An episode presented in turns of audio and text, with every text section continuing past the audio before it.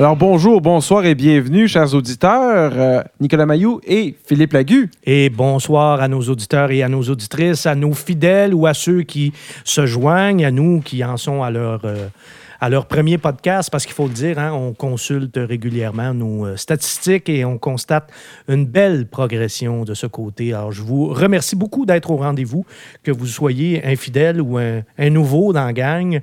On est tout aussi content de vous accueillir. Alors, euh, dans ce podcast, Philippe, l'histoire de la Nissan Z. Ah oui, parce que la lettre Z, c'est probablement la plus importante dans l'histoire de la marque Nissan. Pas en termes de rentabilité, là, mais parce qu'elle est associée à une série de modèles emblématiques pour ce constructeur. Parce qu'avant la Z, il y a la Fair Lady, puis avant Nissan, ne l'oublions pas, Datsun. voilà. Et si vous connaissez, si vous connaissez un peu l'automobile ou euh, si vous avez un certain âge, comme moi, vous vous souvenez que les Nissan s'appelaient autrefois des Datsun. Le nom a d'ailleurs été utilisé en Amérique du Nord jusqu'au début des années 80, avant d'être remplacé par le nom de la compagnie mère, c'est-à-dire Nissan. voilà. Et les origines de Datsun, ça, ça remonte à 1913, alors que Masujiro Hashimoto, hein, pas trop pire, mon japonais, Très bon, très bon. Pour quelqu'un qui a eu une demi-session de langue japonaise à l'université, je trouve ton japonais très bon. Oui, bon, ben, ça me rassure, ça me rassure. Alors, M. Hashimoto, qui est un Japonais qui a étudié et travaillé aux États-Unis avant de revenir dans son pays, fonde la compagnie automobile Kaishinsha à Tokyo avec trois investisseurs. Bon, je l'étudie comme faux, là, Nicolas? Oui. Bon. Et ce sont les initiales de ces trois investisseurs qui vont donner le nom à la marque, qui s'appelle d'abord DAT. Et le nom Datsun va apparaître, lui, au début des années 30, juste avant le rachat de cette marque par le groupe industriel japonais Nissan. Mais Nissan va quand même conserver le nom Datsun et il va l'utiliser jusqu'en 1983. Puis 30 ans plus tard, donc en 2013, Nissan va même ressusciter Datsun, mais pour des voitures à très bas prix qui sont vendues dans les marchés euh, émergents, là, comme l'Inde et euh, la Russie. OK. Ouais. Datsun, donc, euh, fait son entrée en Amérique du Nord en 1958 avec la 310 qui s'appelle Bluebird au Japon. Et dès l'année suivante, en, 1900 en 1959, là va commencer la série des Datsun Sports, qui sont des petites décapotables deux places conçues pour concurrencer les roadsters anglais, là, comme les MG et les Triumph, qui sont très populaires dans certains, euh, dans certains États américains, surtout ceux euh, de la côte ouest. Bon, la côte ouest, parce qu'on est, euh, on est dans un climat propice fait beau décapotables. souvent. Et parce qu'on est en ligne droite avec le Japon aussi. Absolument. Voilà. Alors, la première des Datsun Sports, la S211, a un tout petit 4 cylindres, 1 litre. C'est vraiment un ballon d'essai là, pour euh, Datsun parce qu'il va y en avoir seulement 20 Ah. qui vont être construites. Après ça, on arrive au SPL 212 et 213 qui vont être les premières à être exportées aux États-Unis. Mais encore là, les ventes vont rester marginales, il faut quand même le dire. Là. Et faites à noter, c'est avec ce modèle que va apparaître pour la première fois le nom Fair Lady, qui est inspiré de la célèbre comédie musicale de Broadway. La troisième fois va être la bonne avec la Fair Lady SP 310 qui reprend la plateforme de la berline 310. Puis étrangement, le nom Fair Lady n'est pas utilisé aux États-Unis. Elle va être commercialisée simplement sous le nom Datsun 1500. Et comme son nom l'indique, ben, elle a un moteur de 1,5 litres. Et dans les années qui suivent, elle va changer de nom à chaque fois qu'on augmente la cylindrée de son moteur pour devenir, bon, la Datsun 1600 et après ça, la Datsun 2000. Et vous vous en doutez, la puissance va augmenter à chaque fois aussi. Ah, Parce qu'on passe de 85 à 95 chevaux et finalement 133 chevaux avec la Datsun 2000. On est quand même dans les années 60. Là. C'est beaucoup de, C'est- beaucoup de chevaux, là. C'est plus puissant que la Miata originale à la fin des années 80, qui en avait 115, quand même. Et si vous regardez les photos, vous pouvez voir que cette petite décapotable ressemble beaucoup aux petits roadsters européens de l'époque. Euh, D'ailleurs, une trentaine d'années là, avant la naissance de la Mazda Miata, il existait donc des roadsters japonais. Là. Puis pas seulement chez Datsun. Honda et Toyota avaient aussi euh, les leurs dans, les années, euh, dans les années 60. là. Donc, euh, la Miata, il ne faut pas croire que ça a été le premier roadster japonais. Non, il y en a eu chez Datsun, il y en a eu chez Toyota et il y en a eu chez Honda. Mais le point tournant, il va se produire en 1970. Parce que là, le Roadster Fair Lady est remplacé par la Fair Lady Z. Et là, on arrive à, notre fameuse lettre Z. Et la Z, ben, c'est un coupé. C'est pas un Roadster, cette fois-là. C'est pas une décapotable. C'est un coupé dont le design a clairement, clairement été inspiré par la, la- Jaguar Type E. Bon, comme copie, on a déjà vu pire, hein? On s'inspire quand même euh, d'une très, très belle voiture.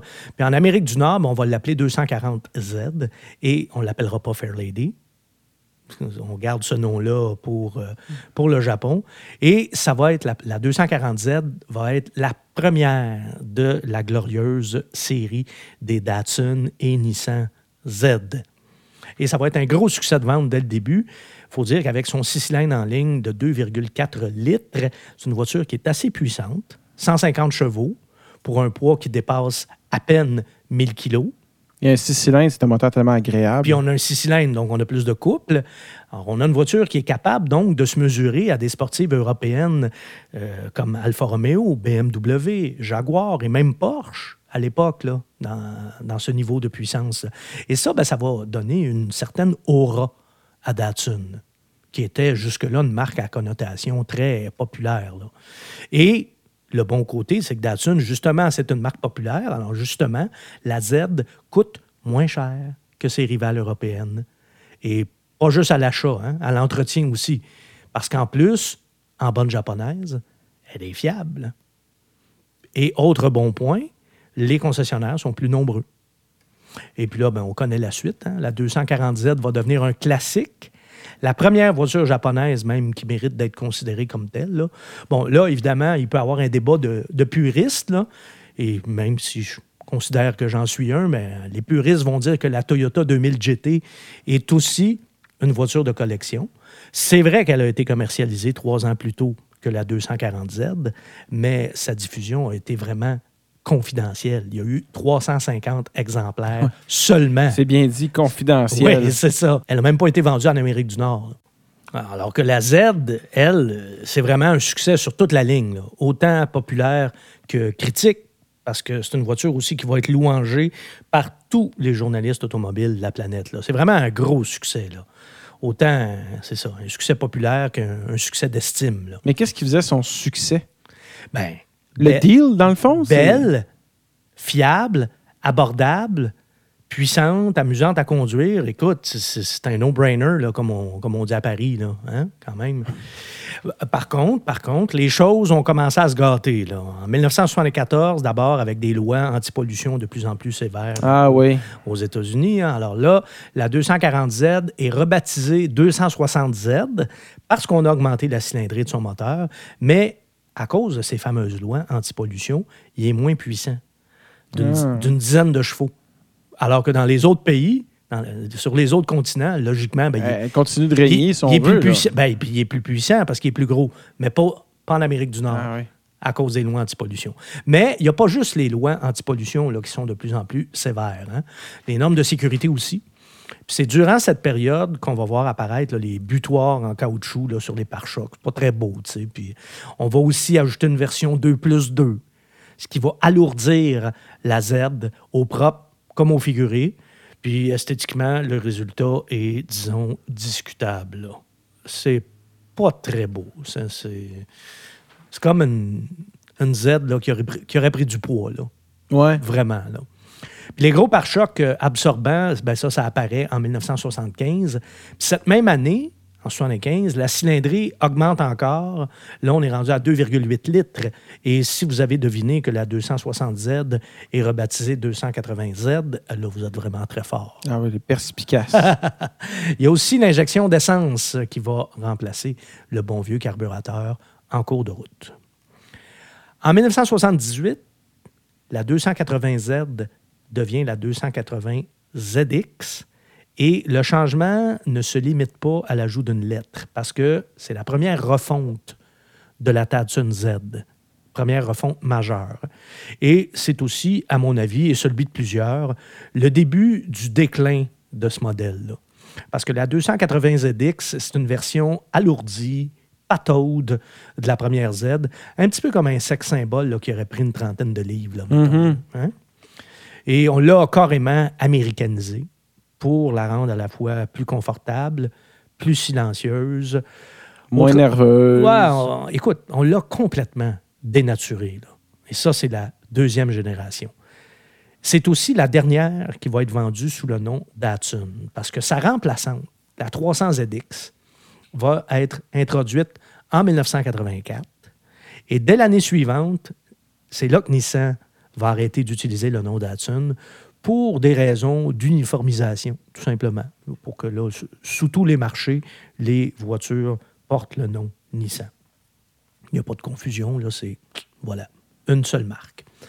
Puis Nissan va essayer de revenir à l'essence de la Z en misant de nouveau sur la puissance avec des nouveaux moteurs, en utilisant la suralimentation avec des turbocompresseurs sur les versions plus, euh, plus musclées, plus sportives. Mais le mal est fait, puis euh, la 300ZX ne passera pas à l'histoire.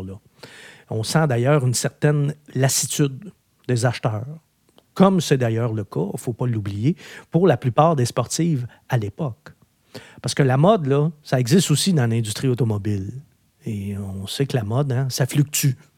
Il y a des trucs qui sont à mode, après ça, ils sont plus à mode, puis hop, après ça, ça revient. Et la plus belle preuve de ça, c'est que la 300ZX va connaître un sursaut et tout un avec la génération suivante.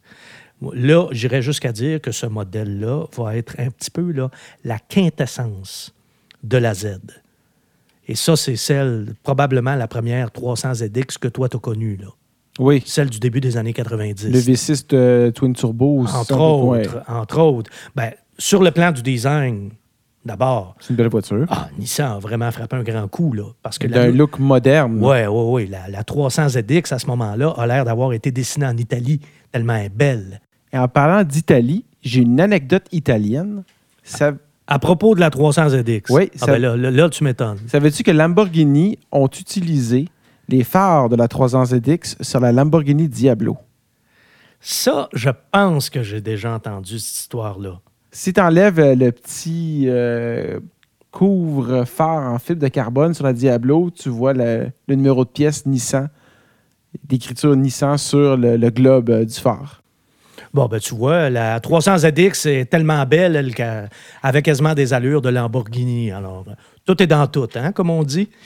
Mais ce qui est important de dire, c'est que autant le modèle précédent là, était devenu une caricature, puis pas juste à l'extérieur, à l'intérieur aussi.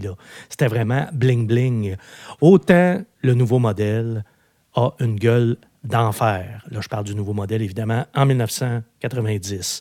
Et c'est la version, tu l'as mentionné, c'est la version Twin Turbo qui va marquer les esprits avec son V6 suralimenté, comme son nom l'indique, par deux turbos.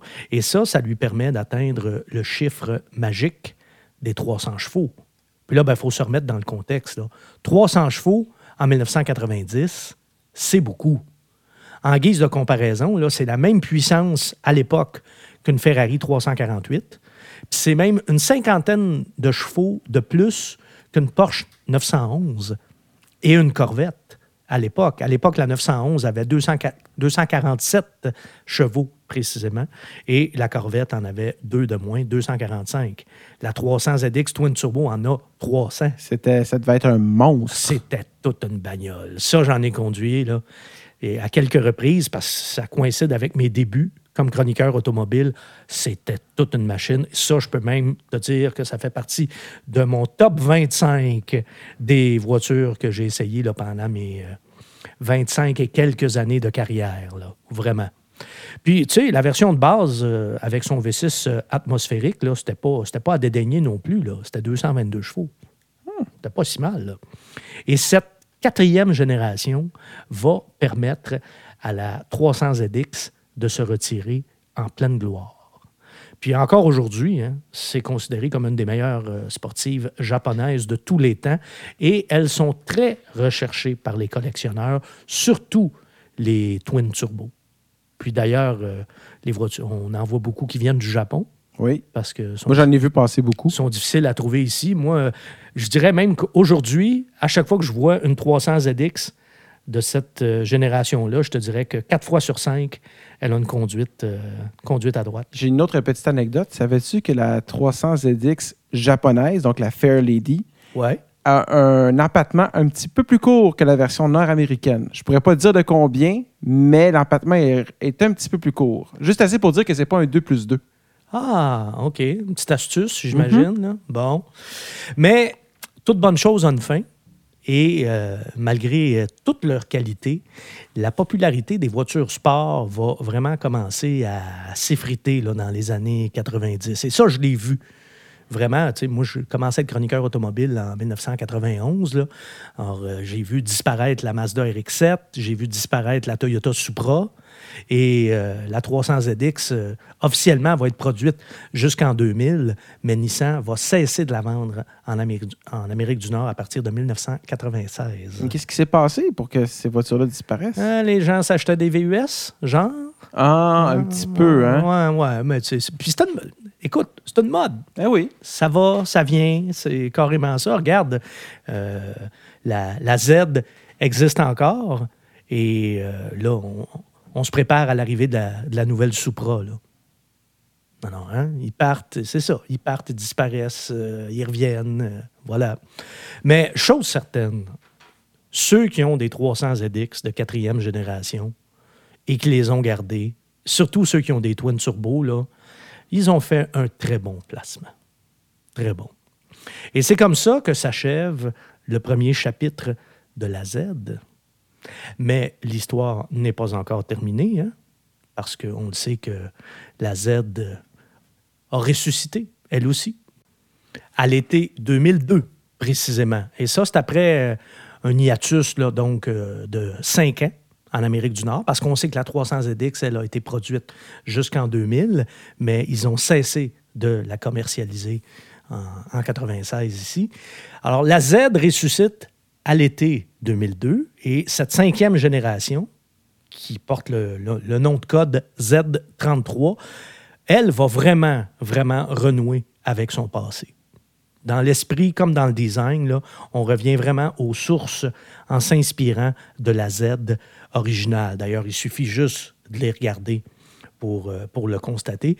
Puis, euh, ben, par rapport à la 300ZX qui l'a précédée, la 350Z a vraiment subi une cure minceur aussi. Parce que les dernières 300ZX, là, c'était pas des petites voitures. Hein? C'était assez, pesant, là. c'était assez lourd. Puis on était plus proche d'une GT que d'une petite sportive agile. là. On s'était Mhm. éloigné de l'esprit original de la 240Z. On a quand même fait une voiture euh, phénoménale là, avec la 300ZX, la dernière. Mais c'est ça, on était loin de, de l'esprit de la Z à l'origine. Alors là, avec la 350Z, on revient vraiment, vraiment à ça. Et on retrouve les grandes lignes là, de la première Datsun 240Z, hein, le long capot, la partie arrière euh, tronquée. Et après ça, ben, la 370Z va prendre le relais de la 350Z en 2009. Et euh, cette sixième génération respecte encore plus l'esprit des premières Z parce qu'elle est encore plus légère que la 350Z et, croyez-le ou non, moins chère. Ça, c'est rare que ça Oh, arrive. hein? wow. Ça vaut la peine d'être mentionné. Pas énormément, mais euh, tout de même. Et ça mérite d'autant plus d'être souligné que le prix est, règle générale, directement proportionnel à la puissance. Puis dans le cas de la Z, c'est l'inverse qui s'est produit. Alors, elle a augmenté en puissance, mais on a un petit peu diminué le prix. Et en ce sens, on a vraiment, vraiment là, bouclé la boucle en revenant à l'esprit de ce qu'était la première Datsun 240Z.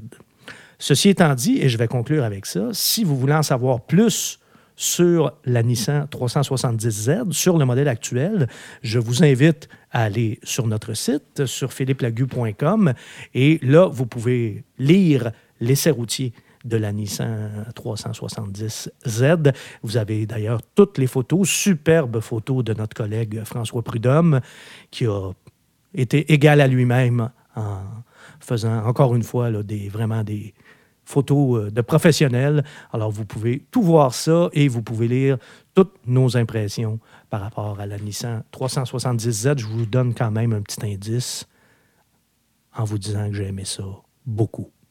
Bon, ben là-dessus, Philippe, merci beaucoup. Toujours un plaisir et je veux dire merci à ceux et celles qui sont fidèles au rendez-vous et à ceux et celles qui s'ajoutent en chemin aussi. Et je vous donne rendez-vous à notre prochain podcast. Alors, à la prochaine. À la prochaine. Salut Nicolas.